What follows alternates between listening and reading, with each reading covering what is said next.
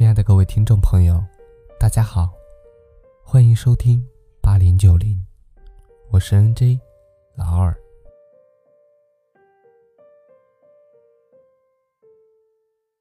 在我们已经拥有了一份属于自己的爱情以后，有时候会遇上一个让自己非常心动的人，甚至是彼此仰慕的人。这时候，其实你已经站在了悬崖边上，千万不要去触碰暧昧，否则，到时候受伤的可能就不止某一个人。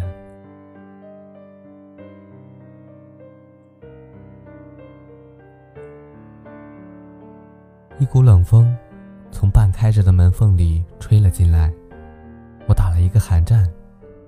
此时我顾不上那么多了，心中的怒气将我推出门外。重重的关门声发现了我心底的一些不满。我与妻子吵架了。傍晚，漫天飞舞的雪花，像极了我此时的心境。其实事情并不大。但妻子老是不依不饶，继续扩大声势，我必须避其锋芒，来到这雪花飞舞的世界。决定找个小酒馆喝闷酒。但雪花如絮，宽阔的大街上，此时像老家小镇上夜晚的小街，少有行人。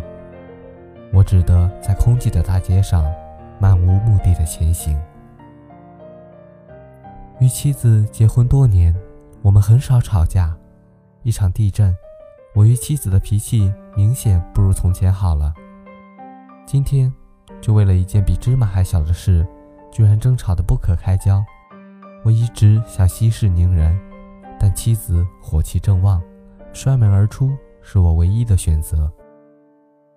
大街上偶尔开过一辆小车，在昏黄的街灯下，开车人仿佛也遇到了什么不快。速度是那么缓慢而拖沓，雪花更密了，夜色凝重，街灯的亮度在雪镜里显得那么乏力无助。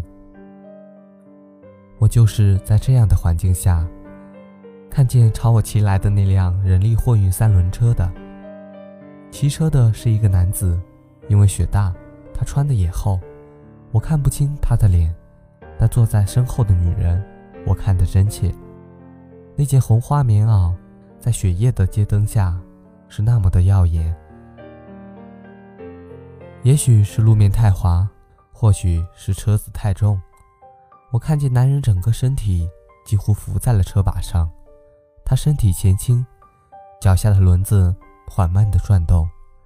前面是一段小上坡，男人绕着 S 型费力地前进。我忽然发现，男人的两只耳朵上。各多出了一只手来，那手将男人的耳朵严实的包裹了。显然，那是车后女人的那双手。车子从我身边缓慢的走过时，我看见男人耳朵上的手还在慢慢的来回摩挲。我的心一下热起来了，涌起一种莫名的感动。我不由自主的跟了上去。坡陡了一些。车子行进的速度也明显慢了下来，男人的腰更弯了，他嘴里哈出的气息在面前形成了一个白色的柱子，若隐若现。女人努力将自己的身体向前靠去，那两只手牢牢捂在男人的耳朵上。我看见女人的腰部暴露在茫茫雪野中，但女人的双手没有抽出来拉一拉自己的衣服。依旧死死捂在男人的耳朵上。下了坡，就是一段平整的路面。男人与女人在雪野中，成了一道美丽的风景。我就这样一直跟着，不知走了多远。男人终于将车停在路边，离他不远是一片平房。我知道，这是地震后修建的过渡板房，许多受灾的民众。都安排在这里。男人将车停好，将女人从车上扶下来。他从车上拿下一根拐杖，递到女人的腋下。我这才看清，女人只有一条腿，另外一条从膝盖以下就没有了。也许是路滑，女人晃了一下，险些摔倒。男人忙伸出右手抓住了女人，女人的双手迅速抓住了男人。我的心提起来，男人只有一只手，左边那空空的袖管，在女人抓住的一瞬间飘了起来。我感觉自己快要窒息了。我看见男人扶着女人，将女人的一只手夹在了自己的腋下。女人依偎着男人，慢慢朝板房走去。我仰面朝天，雪下得更密了。就这样仰着头，一阵雪花飘落在脸上。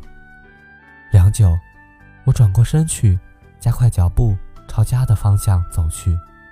我必须在最短的时间里赶回家。将看见的一切讲给妻子听。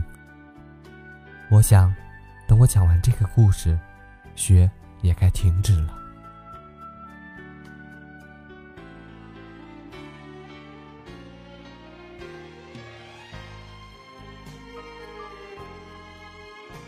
女人一生最成功的事情之一，便是选对了一个男人。炊烟起了，他在门口等你。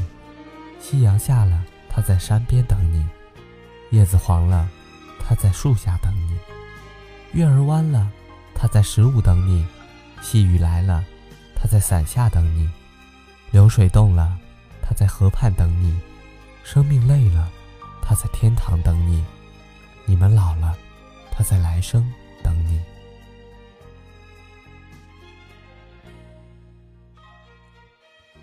非常感谢您对节目的支持，我是 NJ 老二。如果您喜欢我的节目，可以点一下订阅。这里是八零九零，下期节目我们再见。